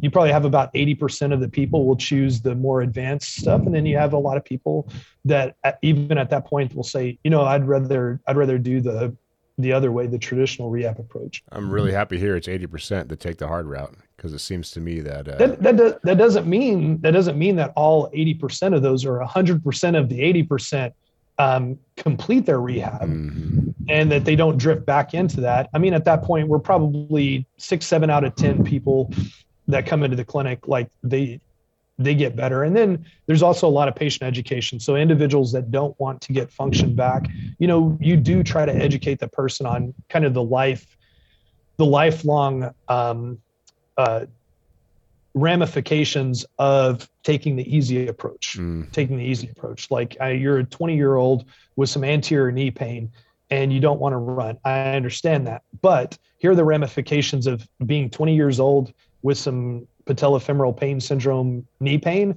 and already starting to take away physical activity from your life. Yep. This these are the lifelong ramifications for that. And so you can turn some of those, but I mean there's some people that you're just never going to you're never to change that. And so getting back to the very beginning of of this recording whenever you you were talking about your mindset going into going into the rehab process, I mean that's far more than anything that I do, far more than any knowledge that I have as far as the rehab process, that's the key variable there. Mm. That whenever somebody whenever somebody wants to get better and somebody wants to improve and they will look for any way to do that, those individuals are always going to have a better prognosis than somebody who doesn't do it. And it's it's definitely hard. You mentioned it too that you you have an injury and you start worrying like how bad is it? How much is this going to affect me over the long term? Mm. um, i think i i think i understand rehab pretty well. Um, whenever i whenever i had surgery and i got back into the gym and i was finally cleared for strength training and i realized that i was not benching 400 pounds anymore you know like i i even had that thought like shit like where am i where am i going to top out after this? Like how mm-hmm. low did my how low did my ceiling go just from having this surgery? And i'm looking at my arm and it's all atrophied and you know my range of motion sucks. I can't get the bar on my back and it's like damn i'm never going to squat again. And so even even somebody who at least thinks that they know they know this pretty well like i had to fight those same those same um, those same thoughts. Yeah, stuff stuff that I would tell reassure my clients about. I'm having the same things leak into my own yeah. head, and I'm like, shit, this is interesting. yeah, and I'm sitting there having this like this mental struggle with myself. You know, I'm laying in bed at night tr- trying to go to sleep, but I can't sleep because I'm over here thinking, man, am I if am, did I set my last PR ever? Like, am I ever gonna am I ever gonna PR again? And it's rough.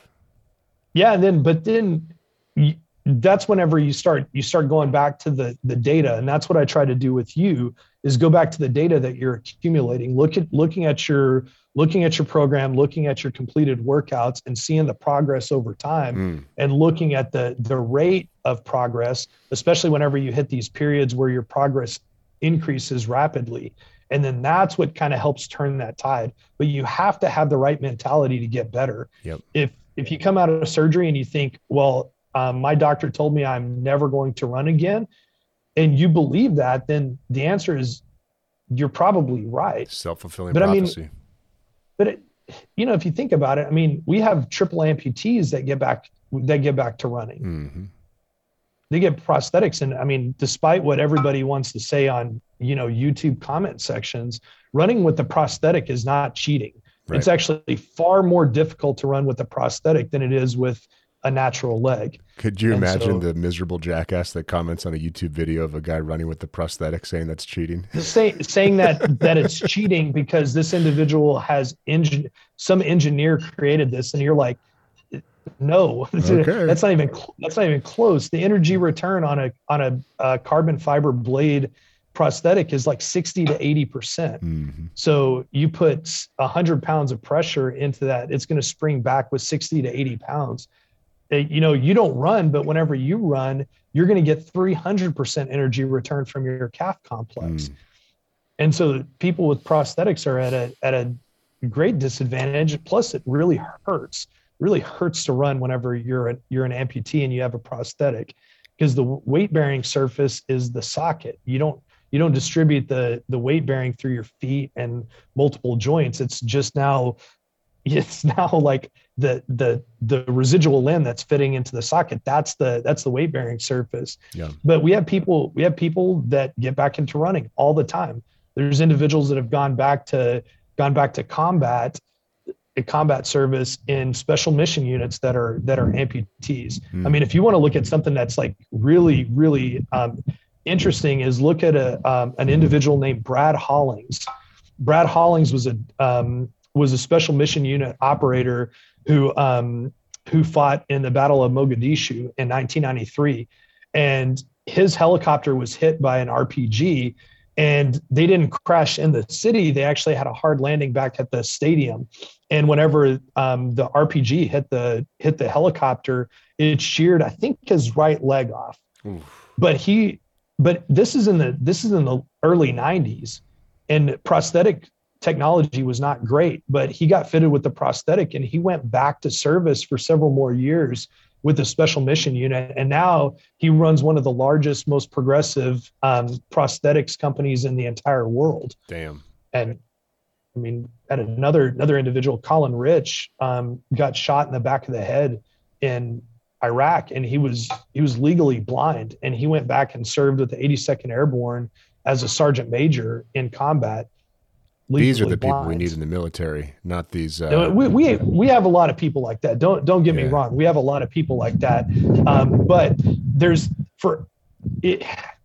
This is probably getting way off it, it, tangenty at this point, but you know one of the the interesting things that you'll read and you you kind of see this type of psychology whenever you look at the boards, uh, you look at the starting strength boards, you look at the starting strength Facebook page, and somebody posts a question about an injury universally, almost universally, somebody's going to say, I have this going on. Has anybody ever dealt with something similar? Hmm. And you know, like just just that line, it's it's almost ubiquitous to all of the injury posts on either the starting strength forum or the Facebook post. People will have like anterior knee pain whenever they squat, and they always follow it up with, "Has anybody had anything similar?" Nope. Because the there's always there's this there's always this thing that whatever you have is like a completely unique injury that nobody has ever seen before.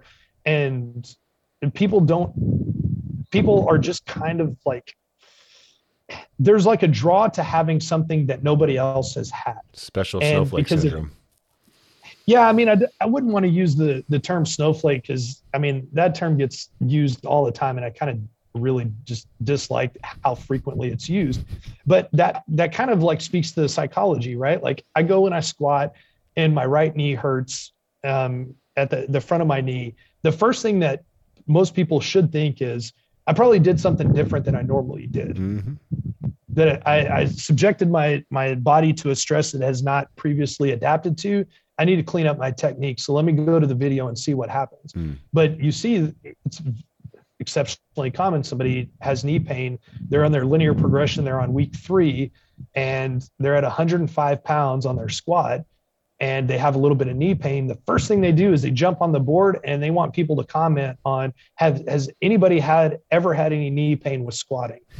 But you know what they don't do? Nobody gets on the nobody gets on there and has knee pain going downstairs and then jumps on a Facebook community group saying, Hey, you know, I was just walking down the stairs. I had a little bit of knee pain. Has anybody ever experienced anything similar? Mm-hmm. It's almost kind of a unique, it's kind of like a unique mindset whenever it comes to training. Mm. And I've said it before that I think that one of the problems with training and training injured individuals is a lot of people have this, this mentality where they're always looking for the off ramp.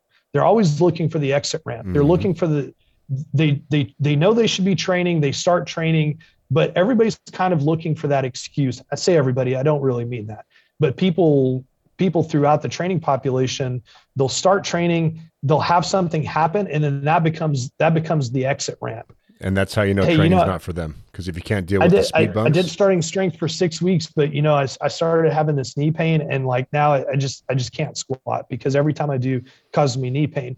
I mean, th- that goes back to what you you had. You had this issue. You started asking for information, but you were asking for information about how who can I talk to, who's gonna who's gonna help me get better, not who's gonna tell me that this is not for me anymore. Right, right, yeah. How how can I? Uh, what excuse is there for me to sit on my ass, become a victim, and accept that I'm now a diminished version of myself? That's not happening unless it has to happen. And then if it has to happen, I'm still going to max things out as much as I can to get as much out of this life that I can. And the physical part of the life of my life is it's it's uh, you know I understand what Rip says when he says uh, strength is the most important thing in life. This is true whether you want it to be or not. And um, if those words don't ring true to you, then um, you either you haven't gone through the process of getting stronger, and if you have, you haven't thought about it long enough because it is spot on.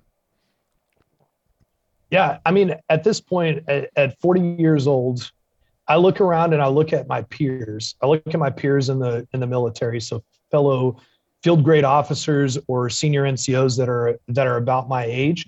And I mean, it, I, I, I don't say this. I, I guess I should say this. I try to say this with as much humility as possible, but there's not a whole lot of 40 year olds in the military that that can perform like I do, that look like I do. I mean, it's it's quite common. I, I live in a building full of of my peers, and most of them are most of them are slightly overweight. Um, they've got a relatively high body fat percentage relative to their relative to their weight. Um, you see them in the gym, and whenever they do squat, they squat 95 pounds or 115 pounds or something like that. Um, most of them can run a little bit, but you start looking at your peer group, and yeah, I've had like a couple of orthopedic surgeries, but the vast majority of people that we treat post orthopedic surgery are not people that got hurt training. Mm. We got we treat most of our most of our post-op patients are people that get injured course of life, right? That these are people that have knee replacements that have never trained a day in their life. So squats didn't destroy their knees. So what destroyed their knees? Life. Or we have people with with rotator cuff tears that get it repaired, but yet they've never been in the gym a day in their life. But whenever it comes to training, everybody wants to find their exit ramp or they want to they want to it's confirmation bias. Yep. You you think that weights are dangerous, you're going to try it anyways, but then you have this this ill effect from it. Mm. And now it's like, yeah, I knew it. I knew that this was bad for me. I knew that these were bad for my back. Um, you know what's cool about but, our gyms, Will? We, we have a lot of people that come in like that uh, with a bad attitude thinking they're going to hate it. And actually the berkowitzes were the same way. You should watch that video if you haven't of their interview that paul horn did. And dave basically said he thought he'd go to, to train uh, after a month. He'd be like well i gave it a shot you know back to the couch. But it but even even a mindset like that was changed by the profound effects that he received from from going through this process. So i think you're spot on that a lot of people are looking for the exit ramp. Um, but I think it's cool that starting strength can produce such phenomenal results that it can actually change people's minds in some cases. You know, I, I kind of work a little bit as kind of like a consultant for you guys, right? But yeah. I'm not employed. I'm not employed by Starting Strength gyms. I have no financial uh, ties to your gyms or anything like that. But I do work with a lot of people from Starting Strength gyms. And I do have to just put a plug in here for this. And this was not scripted or anything like that. So you can feel free to edit this out if, if you don't think it's appropriate. But one of the things that I've noticed about the starting strength gyms is that ha- they, whenever I have one of my clients that that trains at a starting strength gym, is doing their set, it's exactly the same atmosphere Wichita Falls Athletic Club. Whenever somebody there's there's no there's no jackassery going on when somebody is about to do their set of squats everybody stops, everybody turns, everybody faces the person who's squatting. Whenever somebody gets done with their squats, they re-rack the bar. People are people applaud them, people tell them good job. There's positive positive reinforcement, but the atmosphere itself is like incredible. That in between sets, nobody's nobody's um, nobody's training. You, you see as somebody's getting their camera set up and all that kind of stuff everybody's talking there's there's like a there's a community right? So these gyms have like created these little communities. And whenever somebody somebody gets up to squat nobody else is doing anything. Mm. everybody's letting that person focus on the task at hand. There's not people flexing in the mirror. There's not people you know doing uh, you know instagram like selfie things. There's nobody acting like a jackass doing a TikTok dance on the platform next to them or anything to like detract or distract that that individual from what they're doing. And like it's such a great environment that like I cannot wait to get back to the US because I just want to drop in at whatever the closest starting strength gym is to Pennsylvania whenever I get there because you just you I thought Wichita Falls Athletic Club was the only place that you were going to get that same type of environment. But you've somehow recreated that across all of these gyms Yeah, man, and, it's it's pretty it's pretty special. I have to say, I definitely agree with you, and it's a it's a cool place to be. I actually like uploading my videos to share with you because I like showing you the vibe and the people, and it just all comes down to people. You know, the the methodology and all the thinking about the program and the way that's been established is the people that created that, Rip, and then the franchise team and all these other guys, Steph, Nick and then the people in the gyms are the ones that create that environment they're the ones that create that atmosphere. and the other cool thing too is you work with somebody at a starting strength gym for you, you have some longevity um, working with that person and you start seeing the same people in you start seeing the same people um, stepping away from the rack or you know putting their bar in as they're getting the camera set up and you see the weights the weights are increasing or that the guys the guy that you saw three months ago is now significantly bigger than he was three months ago and Good, so man. you get to see kind of as a casual uh, observer of these individuals who I don't know by name, but you start seeing like not only do you have this community atmosphere there, but it's it's full of positive reinforcement. Everybody's everybody's like kind of pushing you along to to do better, but then you kind of see the results not only in the person that you're working with, but with everybody else. And so then that that helps kind of push everybody else along because even if you don't necessarily see progress in yourself because that's always the hardest person to see progress in you see progress with everybody else mm-hmm. and like I, I, just have to say man like it is it is a, a pretty unique culture and the fact that you're able to recreate that that um, environment that you get at wichita falls athletic club is just it's awesome and it's a pretty easy barometer in, in, in my mind when i visit a gym it's like if Rip walks in here, is he is he going to be happy with it?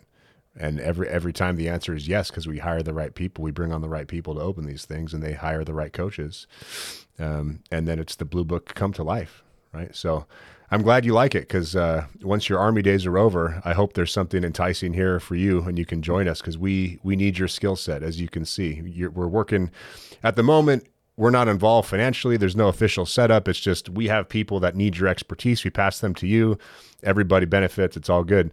And if we can formalize that when you're out of the military, that would be cool to have an official starting strength gyms PT product, you know?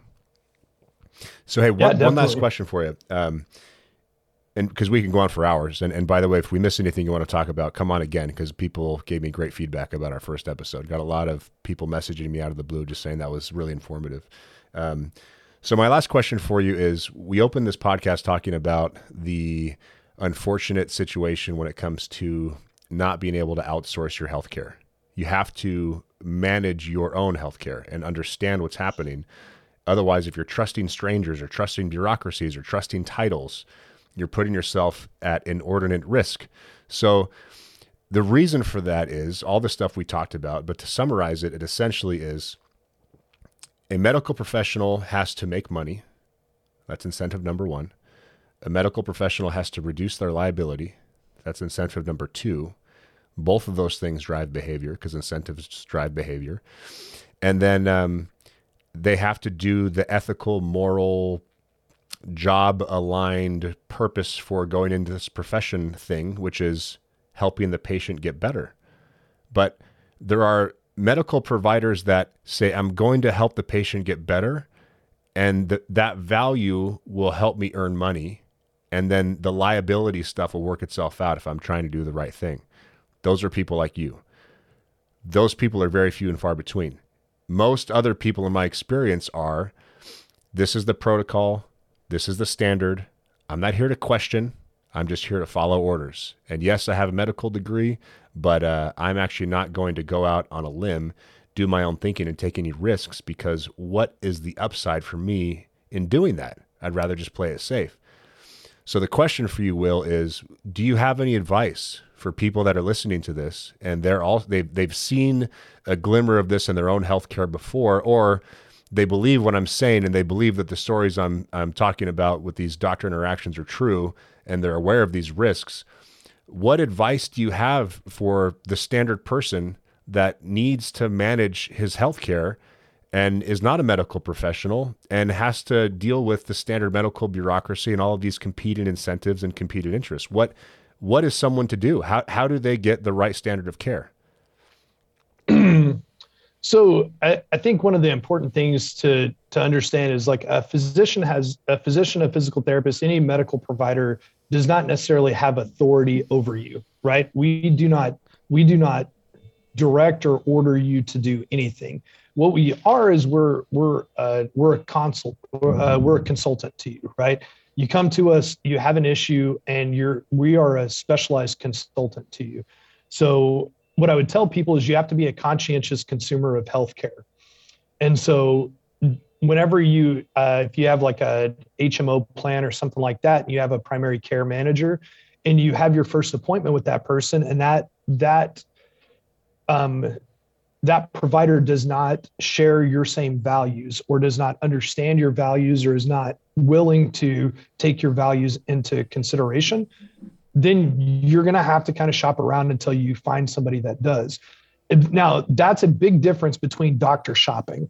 All right. So the term doctor shopping is you have a pre you have a predetermined um, end state that you want that you want a prescription for OxyContin, and you keep going to doctors until you get what you wanted.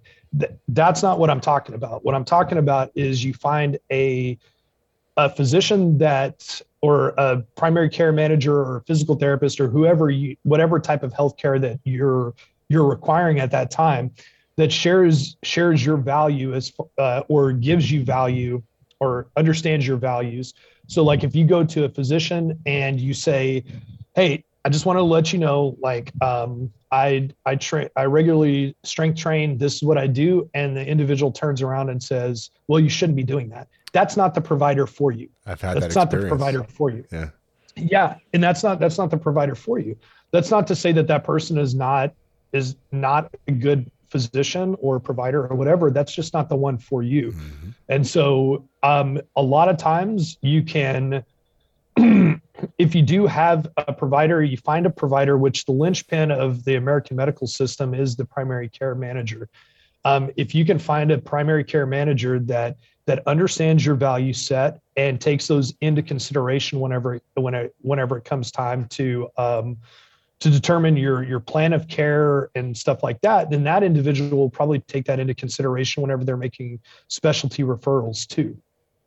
You know, and so you you don't you're you're not set. It's not set in stone who you have to see. It just a lot of individuals, even though nobody nobody goes into a store anymore and buys a product that they've never bought before without pulling up Amazon and looking at the Amazon reviews. You know, like we will we'll look at a, a sound bar for our TV for three weeks and we'll we'll research sound bars for three weeks until we decide to make a purchase of $300 but nobody does the same thing whenever it comes to their physician or their physical therapist. I mean, there's there's websites out there that have reviews of individuals and they have patient testimonials and stuff like that. Now, granted, on the on the person's website, they're gonna, only going to give you the good testimonials, right? Mm-hmm. Um, so I would say that be a conscientious consumer. So search for somebody that shares your values, that understands your values, and doesn't dismiss them. Mm. Uh, any provider, for the most part, that dismisses your values and says, "Well, this is the only way that we're going to do it," um, that that provider, if you're looking for something outside of the norm, that's not the provider for you. Mm. That's not the provider for you. And you're never gonna, you're probably never gonna turn that provider around to where they they do that. And uh, some some people do that. Mm. Um, the other the other thing that I would say is that you have to be careful of anybody who promises you miraculous results. Um, or doesn't talk about the downsides. Them, or doesn't talk about the downsides. That's that's particularly troubling. That was going to be the third thing that I that I mentioned, but mm. we'll cover it together. Individuals that that um, that tells you that you're going to get miraculous results, um, and this is this is more directed at individuals like physical therapists, chiropractors, and stuff like that. It's very common for practitioners in the allied health fields um, to to offer a certain type of treatment that they they are going to they're going to claim that the results from this are better than anything else mm. right? Um, uh, craniosacral manipulation for chiropractors cures everything. Um, uh, voodoo flossing for physical therapists or trigger point dry needling or I, I don't know reiki stuff or healing crystals or whatever, like any of these other like providers or pseudo providers that claim that their technique is markedly better than anybody else, you always have to look at it as probably being dubious to begin with, right? Um, and then outside of that, people who don't talk about the risks, like if somebody's offering a procedure but they don't tell you the risks of the procedure, or if they minimize them completely, then I would say that that's that's a provider that you should probably look to to replace with somebody else. Hmm. And so those are the three things that I would say that you have to be a conscientious consumer. You, you have to find the right fit for you. And there are there are just as many physicians, uh, primary care doctors as there are in the world. There, there's there's that many different variations of primary care.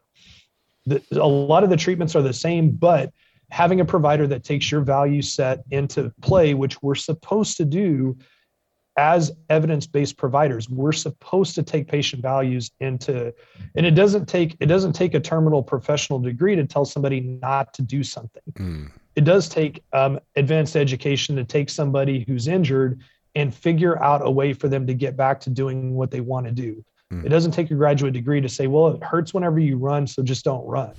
that's that's preposterous. But I mean, in a lot of in a lot of settings, that's that's as much as you're going to get. Mm. And also taking into account that f- physicians, everybody likes to think that physicians are rich, that because somebody's a medical doctor, that they're just they're just overloaded with cash. That's not the case. They make a good living, but they spent 10 years getting to the to the point where they actually make a decent amount of money and the amount that they pay on overhead, the amount they pay on malpractice insurance, they're doing about the same as somebody with an MBA, maybe. Mm-hmm. You know, somebody who's making a $300, $320,000 salary as an OBGYN is probably bringing in 120, 140 take home each year. They're, they're not, they're not strapped with cash. Pharmaceutical companies are not paying these doctors kickbacks. Now, granted, you have neurosurgeons, orthopedic surgeons, something like that that can do significantly better. But uh, primary care doctors are not usually extremely wealthy. Yep. So they're not making decisions. They're not necessarily making decisions on what's going to bring them the most money. For them, they spent four years undergrad, four years medical school, one year internship, and a three year residency to get where they, they're at to make a comfortable living. They have to protect their license. They have to protect their license. And the way that the medical community has gone is evidence based care has kind of created um, clinical practice guidelines, and clinical practice guidelines become standard of care. But you may not relook clinical practice guidelines in depth, but every five, six, seven, eight years, something like that. Hmm. I mean, uh, for something like plantar fasciitis, we still have the clinical practice guidelines were dated like 2016. And they might so be wrong to begin with. Yeah, I mean, the, at the all, time all that was the best protocols that are wrong.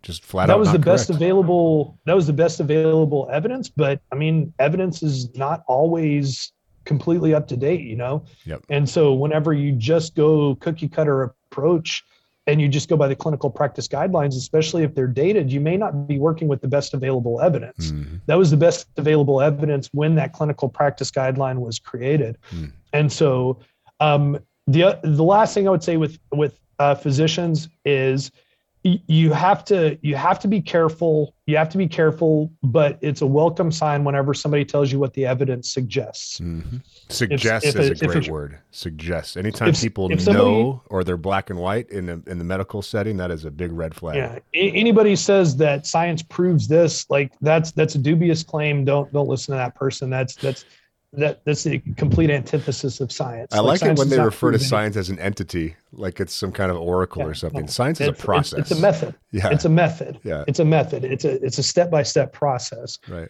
Um, and and science is ever changing, and it has to be ever changing, and the science is never settled anybody who ever says the science is settled, they're they are not practicing science anymore. They're practicing, they're practicing dogma. Right. Exactly. At, at any time, uh, even though I use um, compound barbell lifts in my rehab setting, because my review of of the literature and the evidence and my my experience as a clinician says that that is the best available thing right now. If somebody were to bring me a convincing argument that body blade exercises on a Bosu ball produced superior results to barbell training.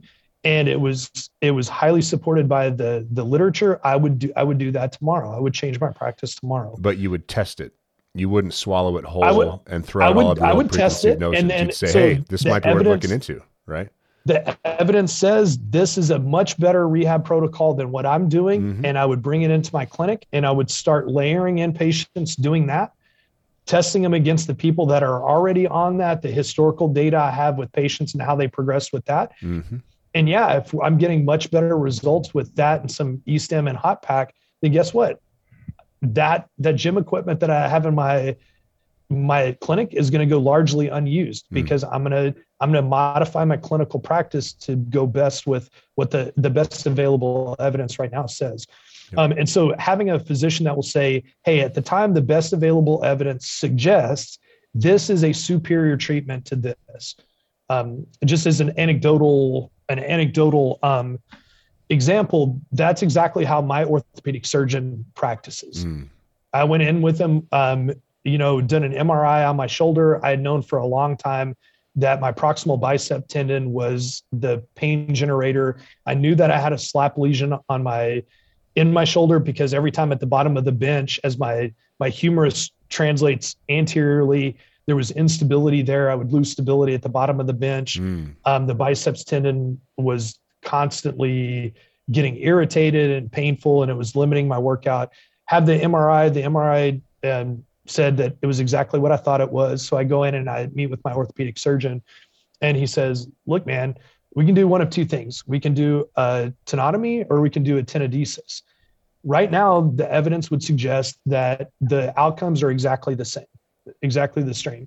The strength the strength is usually not not radically different between the two. They're within they're basically the same. The only difference is that whenever somebody does a tenotomy, that they have persistent cramping and increased fatigability of the bicep um, in the long term. Mm. And so we made the decision to do the tenodesis to give me a chance to maintain that because it might improve my ability to um, or my resistance to fatigue and the cramping the cramping sucks. Mm don't get me wrong mm um, the cramping really does suck.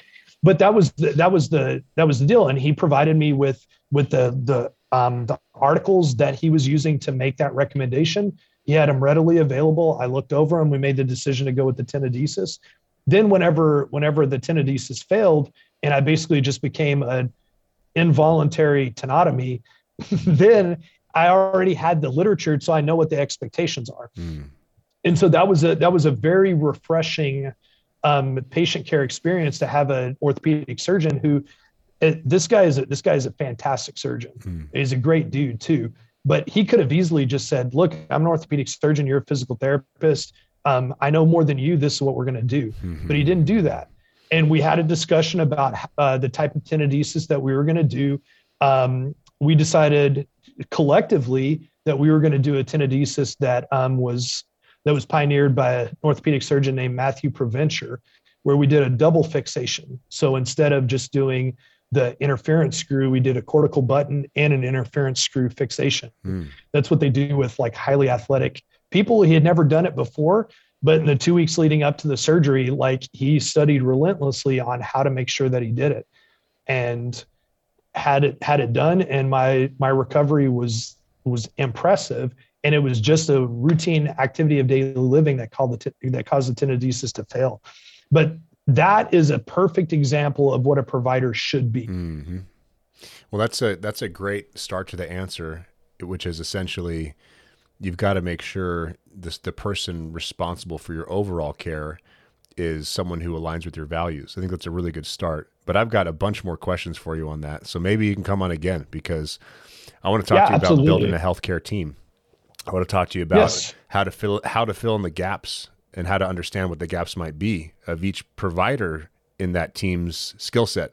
Um, and then for those of you watching, if you want to comment down in the YouTube comments or on the forum with questions that you have for Will, I'll take some notes on those and I'll ask him those during the next uh, conversation because uh, usually in the YouTube comment section, somebody's just gonna they're gonna find one thing that I said that doesn't align with their values, and they'll just they'll just talk shit about that or they'll talk about that I'm an ugly dude or whatever. The YouTube comment sections, like, just I almost don't even look at them anymore because there's almost nothing of value. Well, you know what's know great though, has, man? The the comments for the podcast are pretty positive. The comments on the channel lately have been great. Um, but and then and then there's these knuckleheads that that that just spew hatred with bad grammar. They're so dumb you can just toy with them, man. So um, I'll, I'll no, send you just, I'll send you a text when that happens, and we'll go back and forth with the guys and have some this fun. Is just like who really has the time to watch i mean at this point this is like this is like an hour and a half or so yeah to watch an hour and a half podcast video that probably has nothing to do with anything that they that they're dealing with or anything like that to then just go on there and like make comments about how like i don't know that i'm an ugly dude or that uh, that i'm wearing this t-shirt or like whatever it's like who the fuck has time to do that? Non-productive people. That's who will. The people that go exactly, into your office and want to take the easy route. Those are the ones that are spewing hatred and comments on YouTube. Um, but- I remember I was given a I was given a talk at a, a starting strength event, and it was I'm giving this talk, and I I had a little bit of a verbal faux pas where um, I meant to say I meant to say sex, but I said biological, and I just said gender instead of sex. Mm. Obviously, I was talking about sex. How sex. Dare you? And I just said, but we're talking about the two biological, and and remember, like I'm giving this talk like off memory, right? And I say the two biological genders, and I, as I said it, I knew I meant sex, but Fuck. I just didn't go back and correct myself. and then somebody and this was like this was like a two hour lecture and you go into the comment section because i would i used to go down there because people would ask questions and i would answer and stuff like that. But I'd go down into the youtube question the comment section.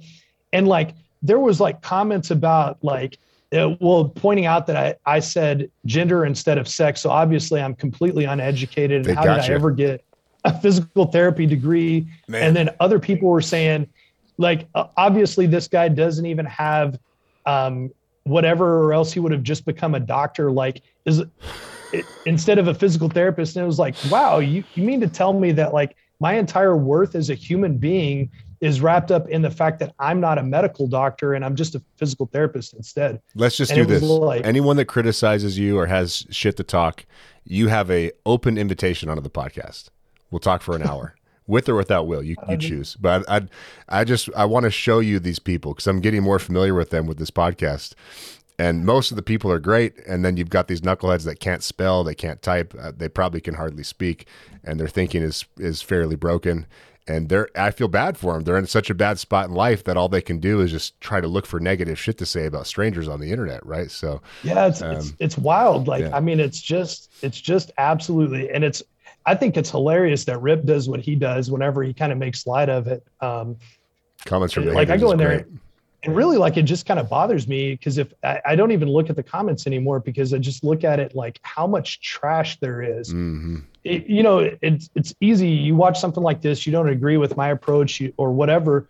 Like just turn it off and move on to something else. Like this isn't for you. This isn't for everybody. But it's like the Howard Stern to deal. take the time. The people that hated him watched exactly, him more than the yeah. people that loved him. So hey, you fuckers that hate us, keep watching. Say. Click like or click no, click dislike. say something nasty. Yeah. Just keep keep feed the algorithm. Thank you. You know. so well, let's leave it at that, man, because I'll I will spend my entire Friday night talking to you. Um, that was really really helpful. And uh, when when you're out of the military and we're in the same city, I'm taking you to a nice steak as a thank you because it it's it's um you know there are a few people that have had a tremendously positive impact on my physical situation and you're now one of them. So thank you for being my coach and helping me through this process. Well um, it should be it should be passing through the boise area around the first part of september. Hell yeah. Good time of year september. too if you give yeah. me some notice we can go rafting with one of the members at starting in boise. He's got a couple rafts for us. Uh, do whatever you want, man. So let me know.